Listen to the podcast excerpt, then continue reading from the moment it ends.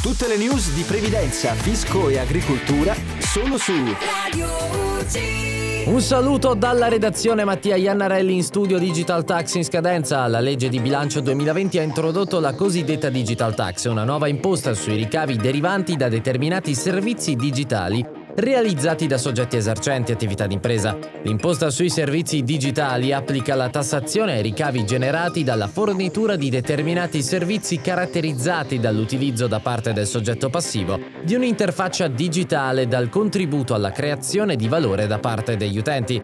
Con riferimento alla determinazione della base imponibile, l'imposta si ottiene applicando l'aliquota del 3% ai ricavi imponibili. Il decreto sostegni ha modificato i termini relativi al versamento annuale dell'imposta e alla presentazione della dichiarazione. Pertanto i termini per il versamento dell'imposta e per la presentazione della dichiarazione, originariamente fissati al 16 febbraio al 31 marzo dell'anno solare, sono ora fissati al 16 maggio per il versamento dell'imposta e al 30 giugno, oggi, per la presentazione della relativa dichiarazione. I soggetti passivi non residenti possono presentare la dichiarazione attraverso una stabile organizzazione nel territorio dello Stato, direttamente se in possesso di un codice fiscale rilasciato dall'amministrazione finanziaria italiana, direttamente previa richiesta del codice fiscale qualora ne siano privi, tramite un rappresentante fiscale appositamente nominato, tramite la società designata nei casi consentiti e dalla redazione tutto al prossimo aggiornamento.